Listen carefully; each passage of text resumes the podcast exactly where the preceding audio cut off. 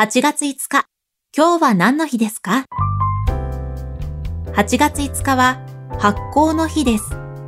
8月5日を、は、こうと読む語呂合わせから、味噌を製造する食品メーカーの丸米が制定しました。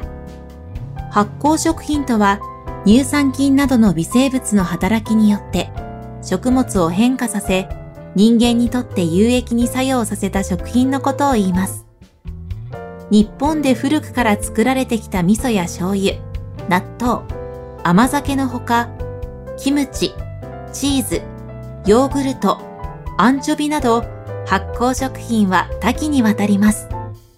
発酵させた食品は保存しやすくなる上に、旨味や風味がアップし、さらに腸内環境を整えて、免疫力を高める作用もあるとされています。今日は何の日？今日は発酵の日。ナビゲーターは私、有坂優里が務めました。